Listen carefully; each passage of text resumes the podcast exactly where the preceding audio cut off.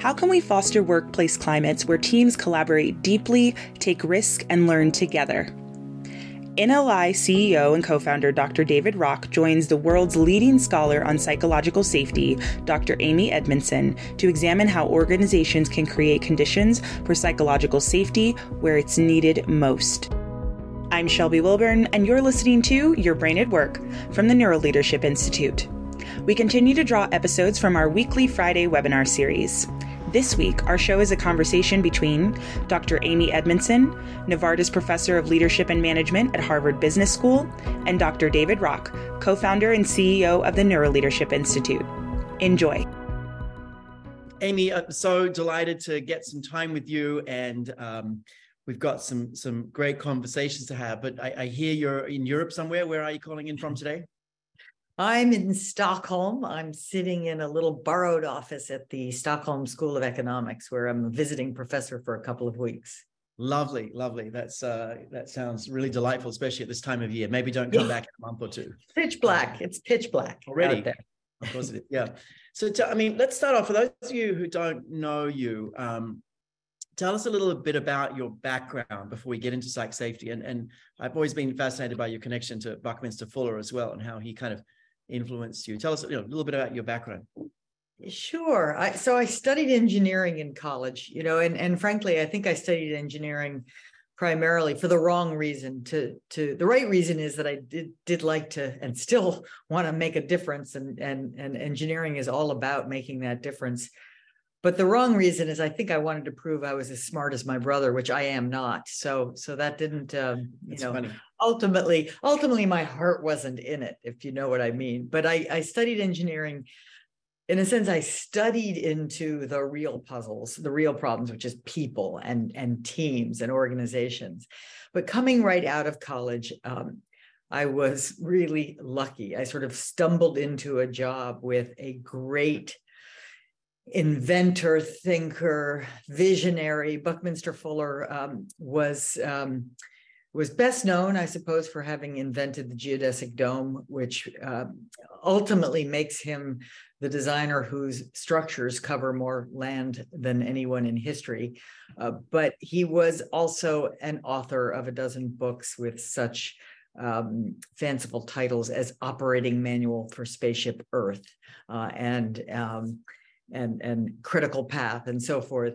And he was really an early futurist and an early environmentalist. And, right. and he, um, he, he, used to say things like um, sort of relying on fossil fuels for our energy source is, is like using up your Earth's savings account when mm. she has this beautiful income account right and and that's sun and wind and all the renewable sources that were right there um, and he said, you know, it's kind of the equivalent of burning down the house to stay warm on a cold winter's night, you know, which which you wouldn't do. But he had a great ability to kind of put things in geologic time, just to right. to step back and say, this is what we're we're doing. And so his whole sort of raison d'etre, if you will, was to was to wake people up to the idea that they could use their brains. So it comes right back to, to the brain. They could use their brains to solve problems, you know, problems that were primarily around figuring out how do we better care for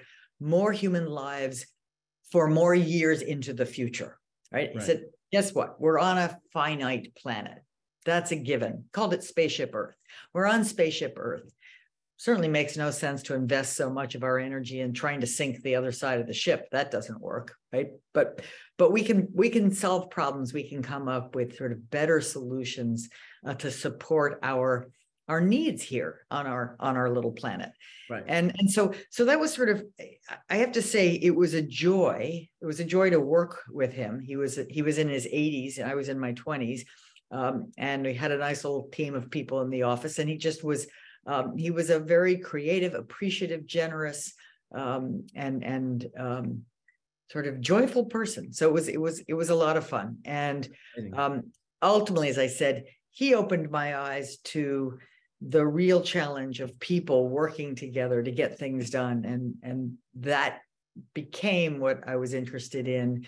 I worked for a while after that in a in a consulting capacity and organizational uh, firm and then went to graduate school and basically stayed in academia after that. Yeah, let's get into your research in a minute, but just um, you know, Buckminster Fuller or, or, Bucky, to those who know him, um, was always been one of my intellectual heroes. And there's actually videos of him talking uh, on the internet. You can find kind of him, and he's it, they're a little dated in a way because he's sort of, but you can see his huge big brain and just the way he thinks about the whole system. It was fascinating.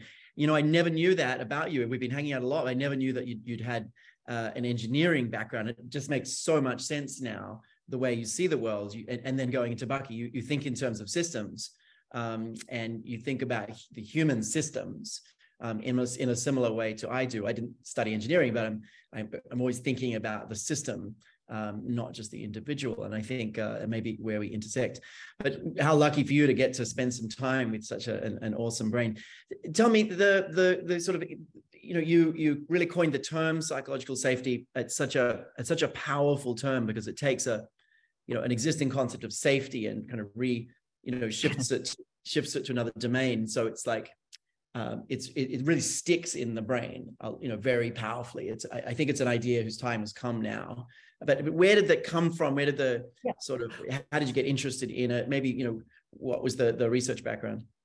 So let me correct one thing because i did not coin the term but you're absolutely right i got to the term because of an interest in in physical safety and uh, so I was, I guess when I started graduate school, my primary interest was, and, and this was this was developed during my sort of consulting years, was how do we help people and organizations, but especially organizations, to learn in a world that keeps changing, right? And and right. and there were a number of of things that um, sort of stumbled into that that seemed to make it hard for people at work and organizations to do this. And so in my early days as a PhD student at, in, in Harvard's sort of at the time relatively new program in organizational behavior, I had I was invited to study medical errors. Now I wasn't particularly interested in medicine, but I was interested in learning and learning from mistakes, as everyone knows, is sort of a key source of learning. So I figured, all right, I'll get in there. I'll see what I can learn about, you know, how do organizations, in this case, organizations with very high stakes, you know, human life, how do they learn from their mistakes? In the process, I stumbled into something that was blindingly obvious, but just hadn't really been talked about. And what I stumbled into was that, and I was I was doing research in you know qualitative and quantitative survey data and qualitative interview and observational data and in in some major tertiary care hospitals right. and um, what i found was that this whole business of learning from error as you as we know was quite fraught but then the number one thing that i had not anticipated but became quite starkly true was that there were real palpable differences across teams and how mm. willing they were to talk about error. It's like, oh, of course, you know, and and and now I'm going to say something incredibly obvious, which is if you can't talk about them, you can't learn from them, you know, mm-hmm. especially at the collective level. So this so I, I started talking about this so i was interested in you know making patients safe but I started talking about it as interpersonal climate, which, by the way, it still is. Yep. And you know, and I thought, well, interpersonal climate can be kind of open and candid, or it can be kind of closed and scary.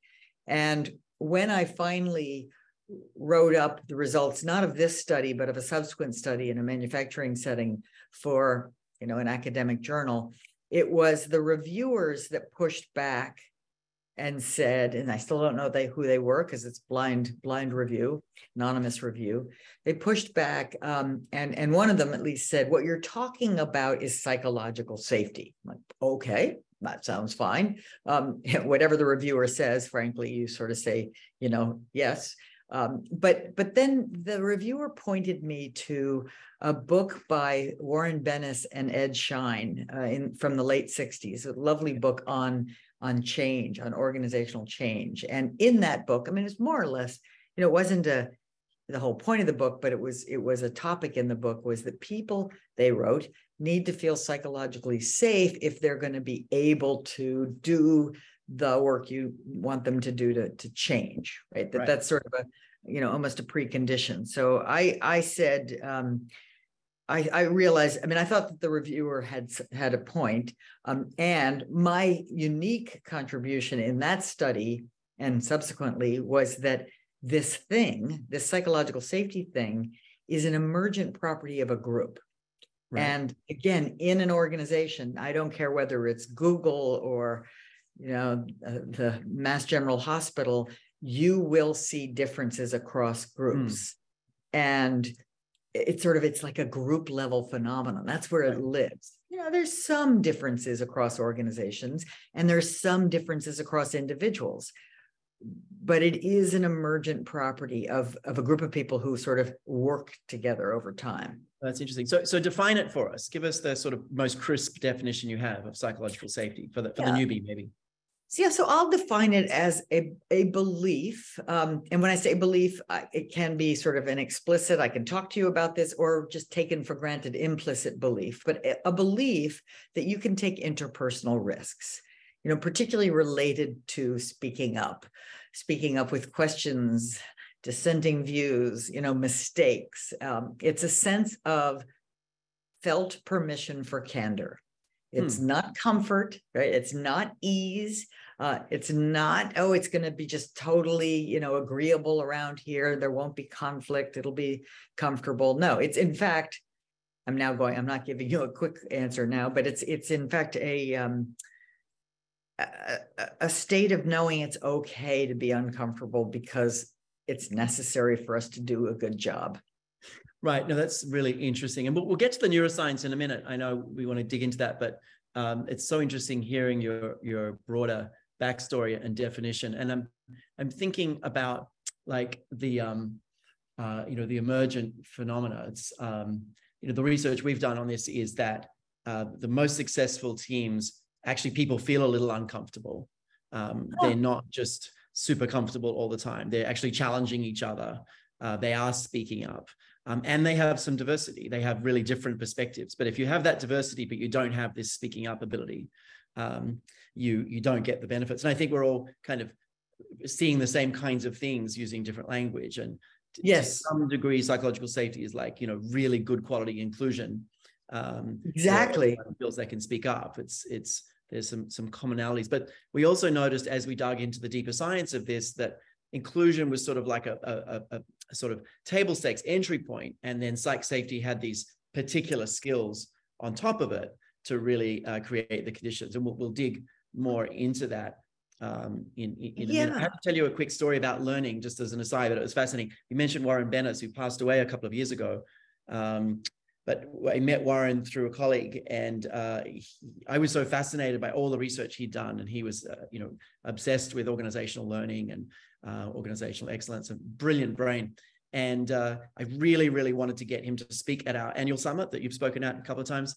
And he just said, "Look, I'm 85. I don't travel anymore. I live in LA. There's just no way." I said, "Oh, no problem, Warren. I'll bring the conference to you." And we put the summit literally down the road from Warren in 2009. Um, and the most incredible thing happened before that point. We'd, we'd been running them for two or three years. Before that point, we always had these scientists like presenting research for you know an hour or so, and then a few questions. And in the like the start of this conference, the second or third session, basically Warren asked for the microphone, you know, for the audience in the audience. He was in the audience, and he said he stood up. He said, "Look, I'm really sorry. I really apologize, but we need to pause everything that you're saying now because I'm still trying to catch up on what you just said for the last 15 minutes. And I want to stop and think about the implications of this. Um, and he, he just started peppering questions to the, to the scientist. Um, it was Naomi Eisenberger at the time from UCLA. And he was like, what does this mean for leadership? And what does this mean? And, and after about 10 minutes, he was kind of satisfied. He understood what the science meant. And he went and sat down again. And of course, lo and behold, about 15 minutes later, when we'd presented another chunk of science, he said, Hold on, I need the mic again. And he did it again. And you know what happened was uh, we actually let people do that for the rest of that conference. And then we designed every single big event we've ever done with exactly that format ever since then. And uh, literally, the way we do every one of our conferences and other people's conferences is present a chapter, give people some kind of opportunity to digest. But you know, Warren felt very psychologically safe. He was the elder in the room, do whatever he wanted. Um, and you know what he wanted to do was stop everything with a conference of 300 people, change the whole plan, and he was absolutely right. Um, and it was transformational for us, and we were really glad he did that because he passed away a couple of years later, and we you know we got so much out of that event. So you never know what feeling safe will do. Yeah, and he modeled. He also, and by the way, I'm, yeah, I'm so glad you put it that way. First of all, he was modeling being a learner right yeah. and and and as you kind of implied it doesn't come with the territory of being an octogenarian it but but he, he and bucky had that in common they were just learners till the yeah. end right and and that comes that requires you not being ashamed or afraid of not knowing um, but and i suspect that warren was also doing a huge service for 90% of the room when he was asking the scientists to sort of wait a minute, hold on, explain that this way or help me understand.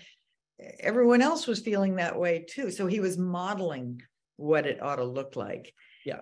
And I love that it was Naomi Eisenberger because she's done that beautiful work about how sort of um, being excluded feels, you know, somewhat the same. Like the reason why we're afraid of speaking up is that it's very similar. Now, I don't want to you'll tell us about the brain science but it's sort of that same um, you know these are these are very deep fears that we have of yeah. being excluded it's painful so yeah, well, maybe let's, let's tell us that. about the brain yeah, let's dig into that actually naomi um, did really interesting research on kind of the opposite of the pain response initially her early research was on the reward response when you do feel heard when you are when you feel connected when you feel like validated in some way she did a lot of research on the the social reward networks that lit up in those contexts. And it turned out to be the same as physical rewards. Um, and a lot of other scientists, including her partner, Matt Lieberman, and many others, were looking at the, the threat response back then. This is like, you know, um, you know, 15 years ago or so. They were looking at the, the threat response that lit up when you would experience a, um, a social threat. And it's, um, it's really, uh, it's really um, a fascinating area. And, and, you know, as I learned more and more about your work, I saw so many parallels with what we've been studying. And you know, the, those of you who've been following us for a while, you will have heard us uh, explain this. But for the newbie, you know, the the the the brain has this this threats detection system that comes in kind of three broad categories. And it's really five but we simplified it to three but it's still accurate. And you can actually you know remember it and use it every day this way. Um, so it is accurate that it's three but essentially the the first level of threat response is like a little bit of alertness but you're not alarmed. Um, and you actually do most kinds of work better. If like if you need to focus on a project you will be better in a level one threat. It's it's kind of like detecting something could go wrong but you're in control. It's fine um, and so you're like more alert you know when you're giving a good talk level one threat is great you're focused you're alert you're not thinking about facebook or something else right you're right there so it increases focus decreases creativity a little bit but it's really good for performance in short bursts. The problem is the next level of threat, which is level two.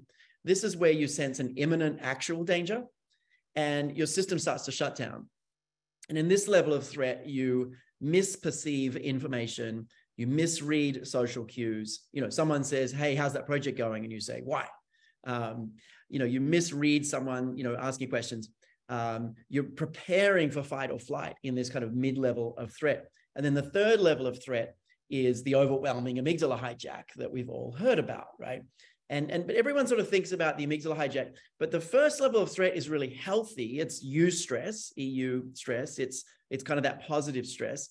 Um, and what we want to do in our teams is have the situation where no one's ever in greater than a level one threat, right? People are in, you know, positive states or level one threat. Um, and I love the way you explained this recently. We were talking about it. You said, you know, what you want is you don't want kind of social threats because social threats are really strong. You know, if you think someone's treating you unfairly, it's a really strong threat response. Um, or if someone's, you know, attacking you publicly in front of people, it's a really strong threat response. So you can have threats about the project, but you don't want social threats because they are, you know, so strong. Do you want to just, you know, pull that apart yeah. a little bit more for us? That's yeah, and you know, the distinction that I've long made is threat is okay. The kinds of threats that are okay in a team, let's say, are the kinds that are discussable, you know, because they're shared. They're not embarrassing, right? So right. it's like, oh, this project deadline is really crazy short, or this client is really crazy demanding. Um, so there's a kind of thread. It may even be eking right there above level one, but it's shared. So we kind of right. have each other's back. We're commiserating. We're working hard. We're focused. We're listening. Right. So it's it's um, it's sort of the you know it's it's it, it motivates and lowers the barriers between us rather than the opposite. Right. No, that's really interesting. So if we think about the five things that create threat, right, that, that are very social, like status, certainty, autonomy, relatedness, and fairness, right, the SCARF model. Hmm. If we think about that, you know, you could have a lot of uncertainty about a project, but you've got high relatedness with your team. Mm, right? You mm. feel safe with them. You feel like you've got shared goals. So that that positive relatedness balances out. Like it's it's a, it's like a seesaw. That positive relatedness um, balances out the threat of the uncertainty um, right. That, that, that shared goal is really powerful. Also, you know your status isn't at risk, so you're not feeling a status threat. But the very concept of embarrassment is definitely a level two, if not a very uh, strong level three threat. Um, it's it's you know embarrassment is really really strong. And what happens in level two is you you just you're just processing really badly. Um, you, you're not going to speak up at a, in a level two threat state. Very unlikely. And a level three, definitely not. Your your brain's just on fire in a sense. So you you want to, you know, the way we think about it is you want the least possible bias with the least possible threat. Right. So you want to be able to call each other out um, to maximize learning. And one way to think about that is you're, you're trying to like reduce accidental mistakes, which are often biases. There's just kind of doing the same thing we always have, right? Which is an expedience bias. You want to kind of address the biases, address the, the mistakes, address the learning, but do it in the, the least painful way possible. And lately, I've been thinking about you know SCARF as a, as a seesaw. That when you've got a threat on one side, it's pretty heavy. Threats are heavier than rewards. So if you've got a right. you know a status threat on one side, you have to have like relatedness and fairness and autonomy on, on the right to ba- balance it out. You know, you can't say to someone, "Hey, that that you know that project was a complete flop." Um, but by the way, you look great today, right? A status you know, a status threat doesn't get balanced by a status reward. They're heavier. So that's the way, you know, kind of we think about it is you're trying to balance out these potential threats with these, you know, with these uh, rewards. But let's let's change gears a little bit. Um, it's it's a really interesting thing. I know that um, you know you and I have been kind of connecting informally for a couple of years. You've you've been really you know gracious to speak at our summit, kind of introduce these ideas, and I know that um, you know, I've been kind of, I've been kind of knocking on your door for years saying, can we do some more, do some more? And we finally agreed to, you know, collaborate more deeply. I want to tell the story a little bit about um, kind of how that's gone so far. I'd love to hear from you, but um, what, what really, um, what really kind of just absolutely got me convinced we should collaborate was we actually looked at the framework that you developed, um, which you published in, in Fearless, uh, the Fearless organization we looked at that framework. We put our expert team of PhD scientists. Uh, we've got a pretty big team internally now of, of researchers, and we actually tried to improve it. And we, we mm. took it apart and we, we looked at the cognitive foundations of all of the stages, right? And we said, you know, can we do better? And we actually spent some time on that, um, some quality time. It wasn't like a quick look. We spent like two or three, you know, hour-long meetings with big research done in between.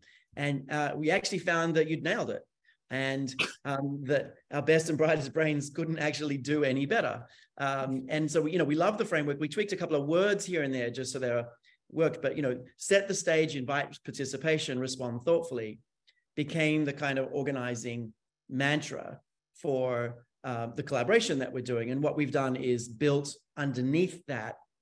We've we've worked out what are the critical habits underneath, say, set the stage that, that are the most important things you need to do cognitively to achieve that and invite participation what are the habits but you know what's the collaboration been like from your perspective i, I am a huge fan after seeing that you can't do better than us i'm like please well, come help us that's um, just so gracious and reassuring deeply reassuring because i think what what i did in developing that leaders toolkit which as you said is in in the fearless organization was just it's it's like a an inductive process of of um, sorting all of the qualitative data from many many case studies of you know thoughtful leaders and some not so thoughtful in in different industries and just looking for um, you know behaviors that they were doing and then clustering them to sort of label them. Like here's here's what i see again and again the stage setting. What does it look like? It's sort of like a preemptive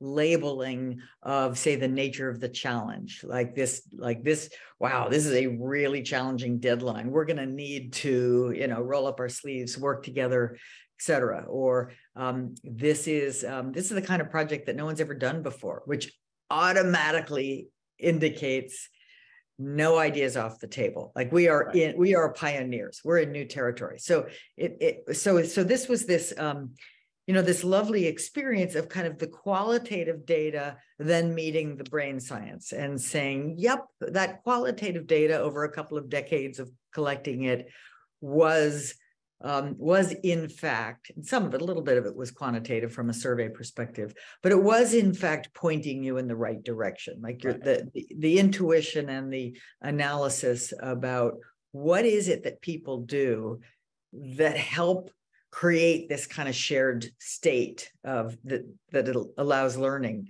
Um, and then you guys sort of took the microscope to it and said, huh yeah that's that's consistent with brain science. Yep that makes sense and yep there are habits that we know about that could make that happen.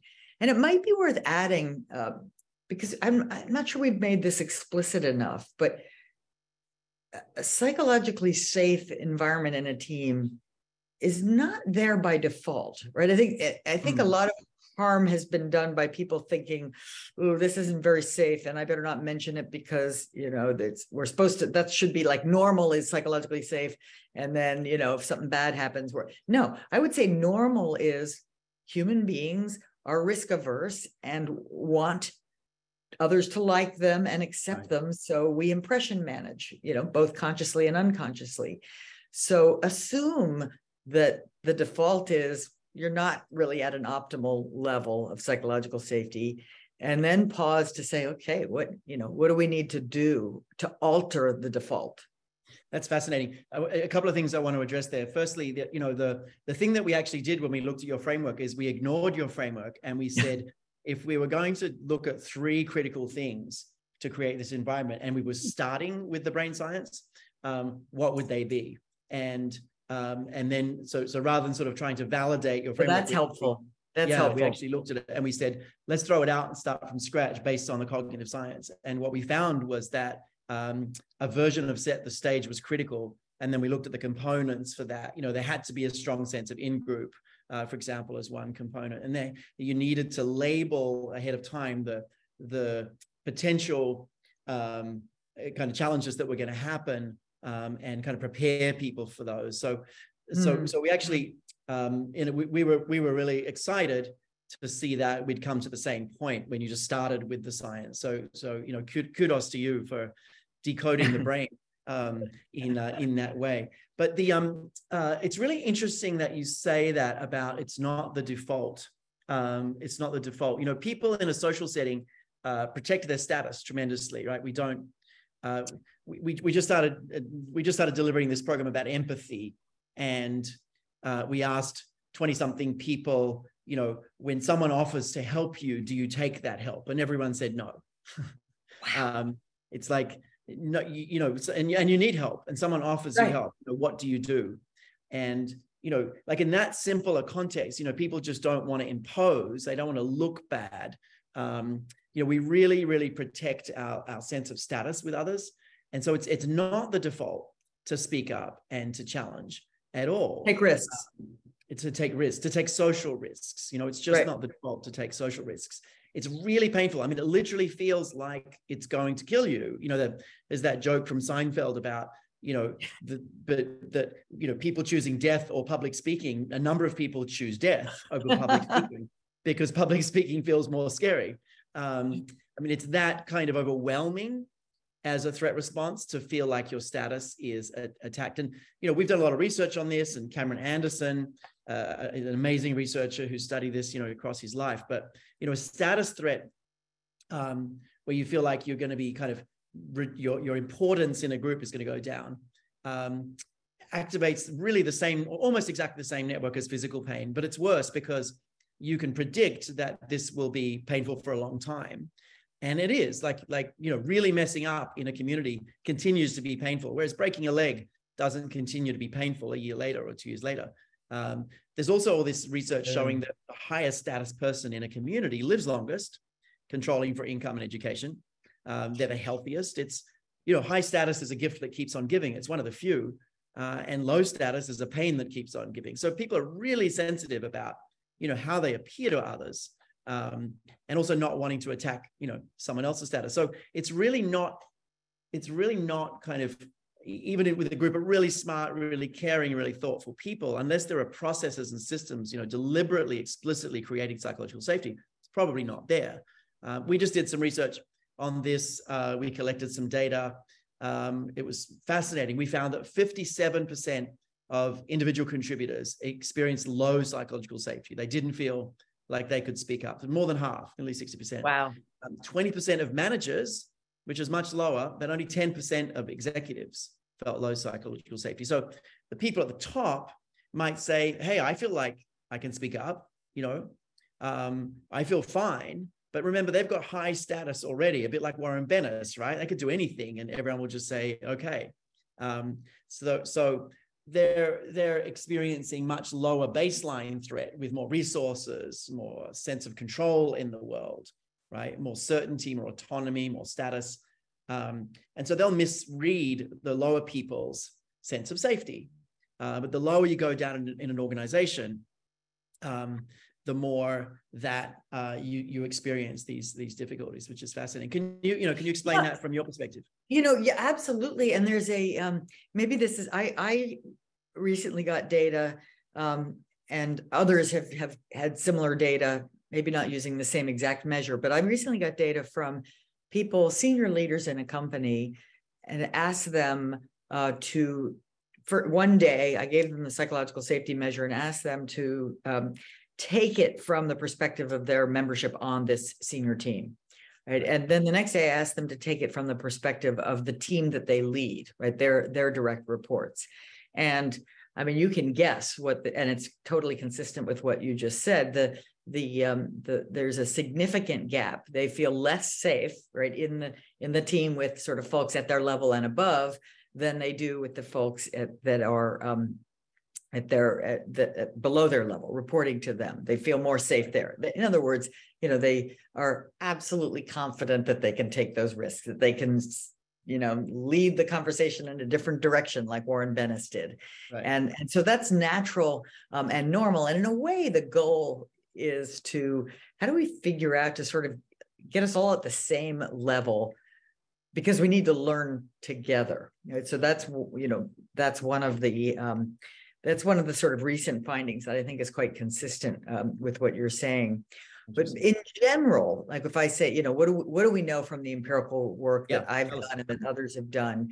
Um, um, uh, thing number one to say is that it's mostly been at the team level. Again, I mentioned this earlier, but the there's a very robust uh, consistency with finding that that um, if if people work closely together, they'll have similar perceptions of this interpersonal climate, um, and that those perceptions may very likely will vary across groups in within their organization. Um, it's um, there's a kind of robust connection with performance again mostly at the team level. Some some people have studied it. I haven't personally but at the predicting organizational performance um, in in various measured in various ways um, generally for small to mid-sized companies because once they get huge it's just it's they're just too big to sort of think right. about it this way. Um, and then i'd say the big takeaways um, in addition to psychological safety's predictive value for team performance is it predicts learning behaviors like you know asking for help asking questions um, running experiments admitting mistakes and so on.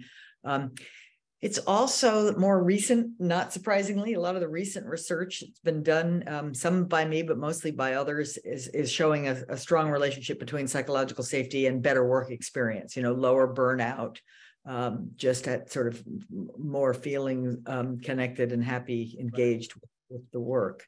I mean, that's a great segue. What, what do you, I mean, how relevant do you think it is now when we in the sort of hybrid work environment, you know, somewhat uh, in, in, into, into pandemic as uh, some people would say, intra-pandemic yeah. state that we're in right now? Yeah, I think it's, I think, I think it's very relevant. Um, and, and it's, you know, when we were talking about psychological safety not being the default, um, but being something you have to kind of co-create and and particularly you know if, if you're a team leader or people manager you may have a slightly larger responsibility for for that co-creation process but it's um it's i think particularly not the default with remote and hybrid work right it's it, do not assume that someone who's a block away or half a world away is going to naturally find it easy to speak up honestly, candidly with what's on their mind. I think it would be a poor assumption.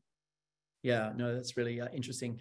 Um, and you know, my perspective on the this this kind of hybrid world is if people are on platforms and we can hear and see each other well, and we manage them mm-hmm. thoughtfully, there's no reason we can't feel very, very connected.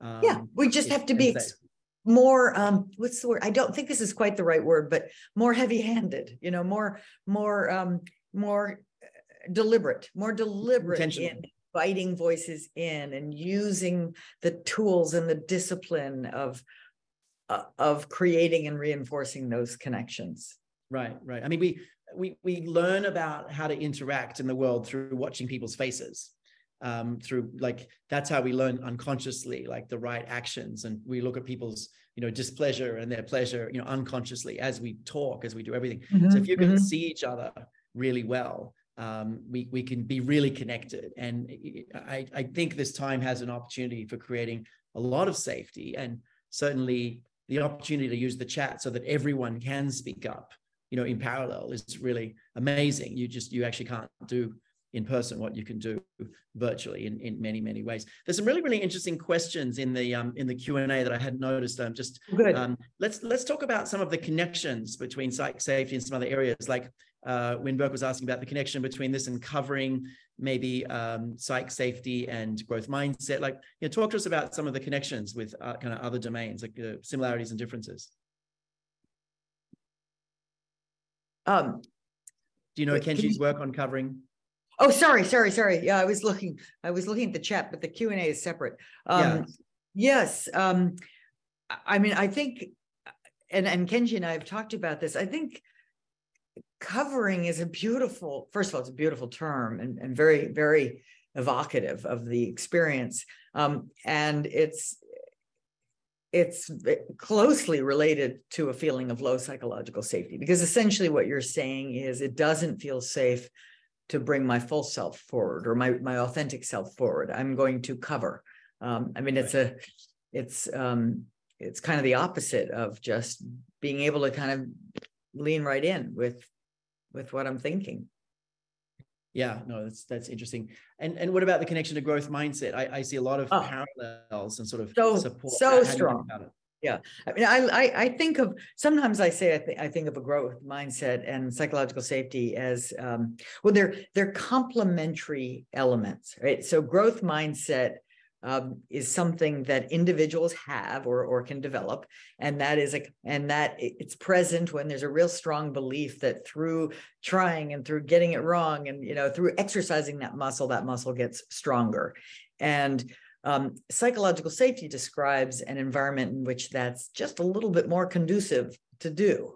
Right. So they reinforce each other. If I have a growth mindset, I'll take more risks. It makes sense to me to take risks. If I take those risks and nobody kicks me out of the team or or, or humiliates me in some way, I'll take more of them. It will further uh, reinforce my growth mindset. My growth mindset will further reinforce our mutual ability to take risks. Right, right. What about, it's an interesting question. Uh, what about when there's real safety risks, like in the military or fire department or things like this? Like, is it possible to have psychological safety when there's physical safety at, at, at bay? I think it's essential. I mean, I, I, I think, and in fact, as I, if we go back to some of my, the, the work in the, in the healthcare setting, and frankly, in my consulting days, got very interested in, in worker safety and manufacturing settings um, one of the big issues in worker safety, as you as you know, and patient safety, is just getting people uh, two big things. One, to speak up quickly and forcefully if they see someone else doing something unsafe, you know, do, doing a risky procedure without their safety goggles or whatever. Right. And in macho cultures, that's not easy to do. And sometimes you have those like on an oil rig and so forth. But when we, you know, develop the psychological safety to really speak up quickly, easily, forcefully, um, we are better able to catch and correct these deviations that could lead to, you know, serious problems. Interesting. Um, interesting. Um, so it's a it's a big big deal, big connection. Yeah, I mean, I think about a lot of the early research on learning came from you know the army and and and um, oh, military yeah. of like you know there's so much at stake that you have to learn, right? The after action review came from there. Right. It's like when the stakes are really high, you really, really want to learn. And so they they developed a lot of good learning, you know, strategies there. So it needs that interpersonal Great. safety. And actually, bringing up the military is really important because it's um, it allows us to make the distinction between speaking up and sharing your concern and being in charge right it's it's if i'm you know there's a chain of command and whoever is at the top of that chain of command uh, desperately wants not to be making the decisions based on flawed data, right? Based on um, an invalid uh, understanding of what's really going on. Yeah, yeah. The the research is uh, the researcher is mentioning is Kenji Yoshino. Um, he's done really the world's leading research on the concept of covering. Uh, fascinating um, researcher. He's going to be on, on your Brain at Work Live early next year. He has a new book about how to have conversations. My team can put a, a link to an interview we did with him a while back uh, in the chat, but fascinating. And, and speaking of covering, you know, what's the connection or relevance to this to, to, you know, marginalized populations, people of color and others? You know, how do you think this, uh, this plays out in, in that realm?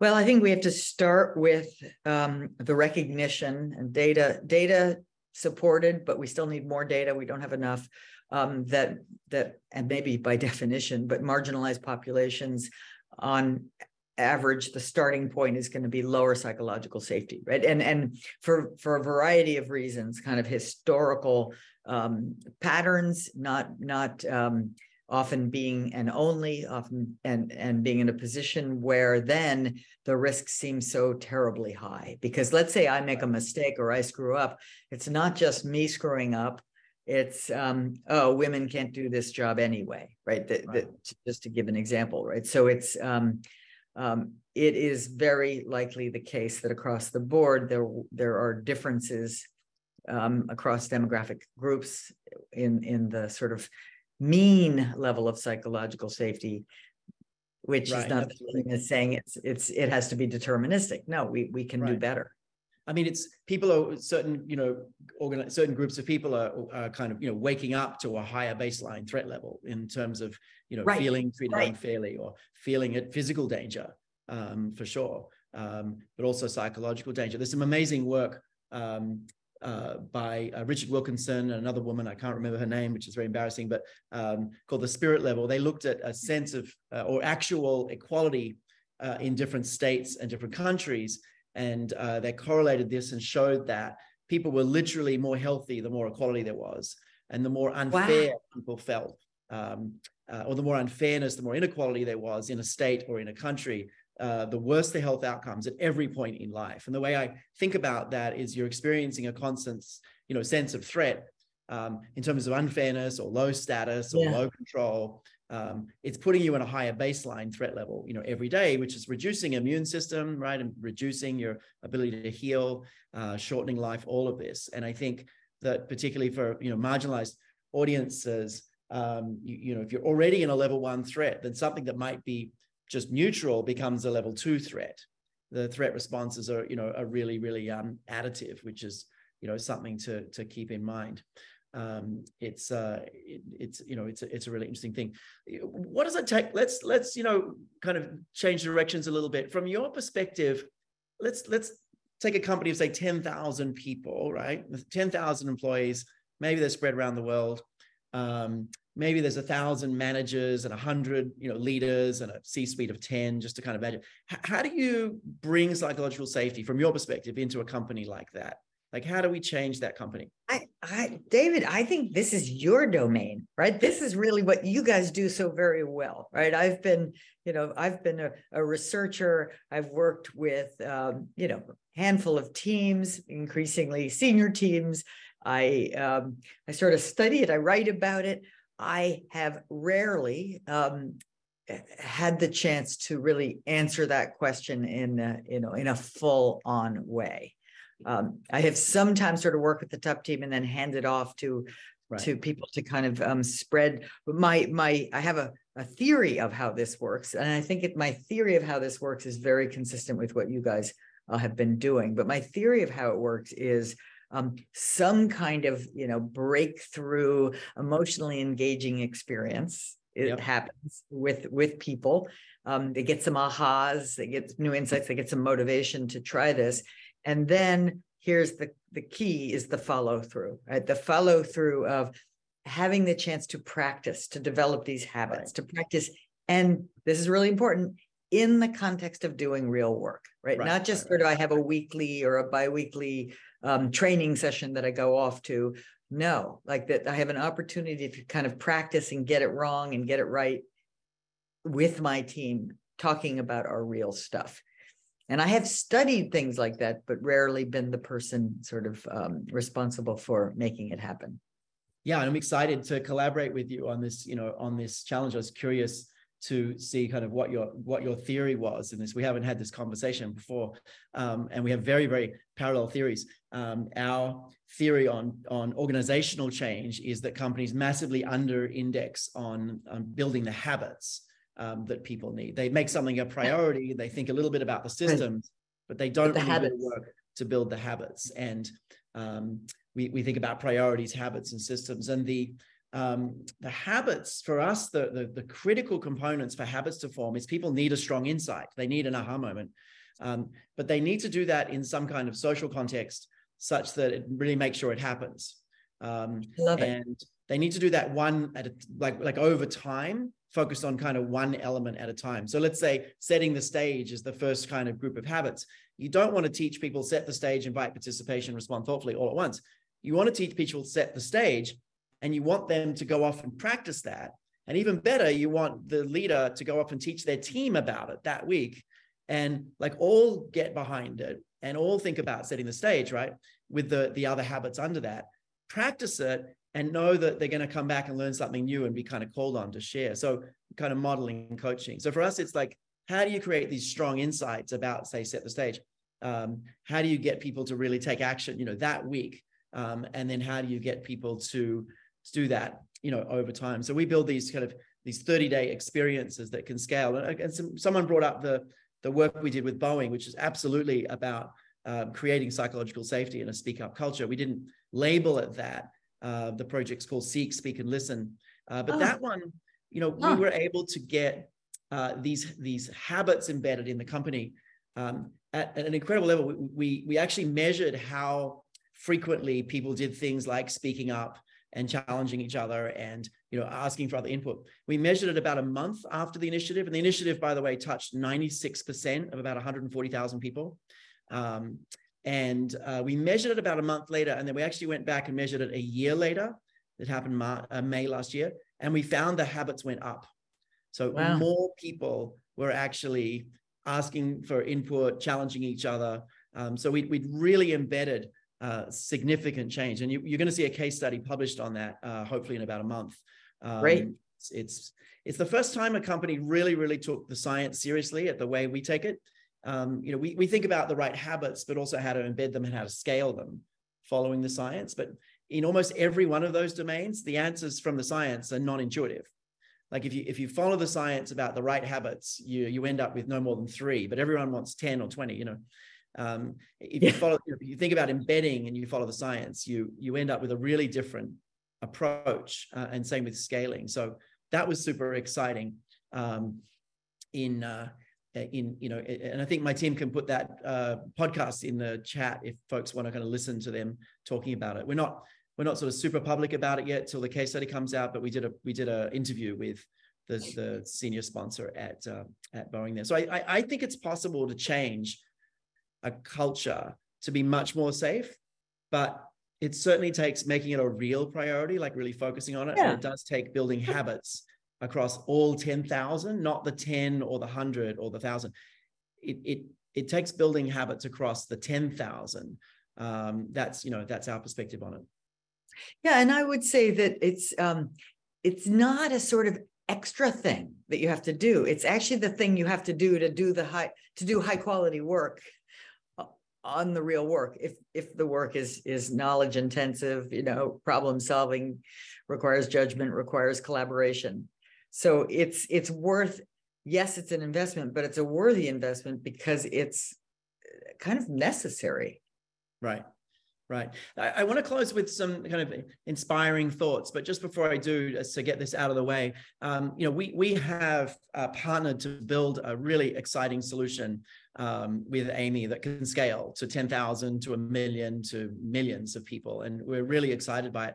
If you're interested in talking to someone about that, just put the word team in the chat. If you want to talk to one of our people, you'll probably, someone will follow up in the next uh, either today or Monday, Tuesday. Just put the word team one of our folks will follow up and find the right way to get you further information on that.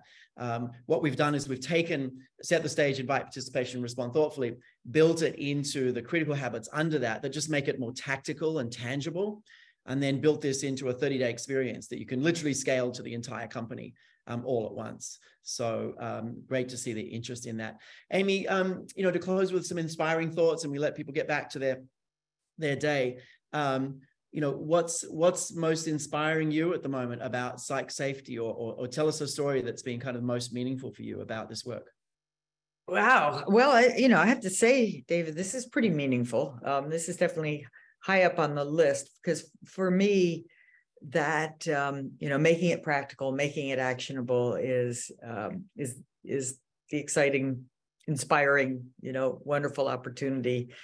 And um, i'm you know i'm i'm i'm, I'm eager to help normalize these kinds of candid learning oriented conversations um, right at work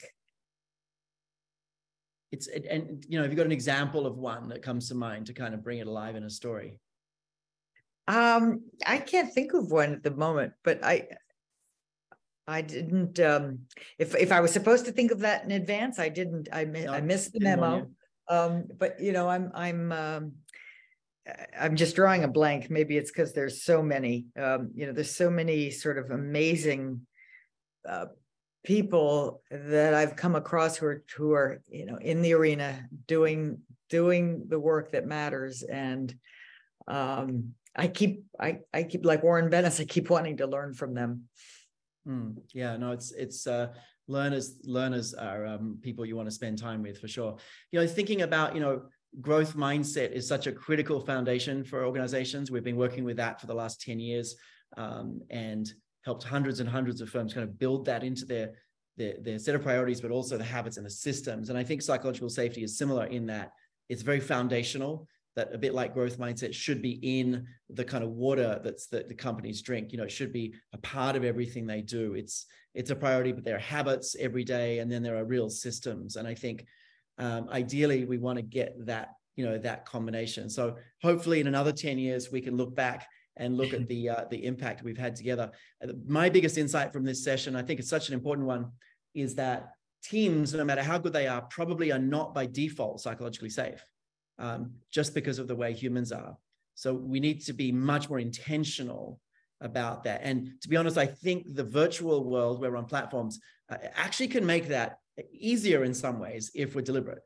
Um, in some ways, it's easier to really create safety in, in this platform world um, if we're super deliberate. So I think we have a great opportunity together to create more safety in the world. Uh, thank you so much for your time and energy. We're, we're loving the collaboration. Uh, I know my whole team was just looking forward to every week we'd work together, and um, we, we're really excited to well, build it. So, David, it's you. a lot of fun working with you, but your team is awesome. It's a team. Just it's saying. definitely not just me. It's definitely a team. There's like 230 of us full time now. Yeah, well, I don't know them all, but the ones I know are awesome. Your Brain at Work is produced by the Neuroleadership Institute. You can help us make organizations more human by rating, reviewing, and subscribing wherever you listen to your podcast. Our producers are the NLI Marketing and Brand Team. Original music is by Revel, and logo design is by Catchware.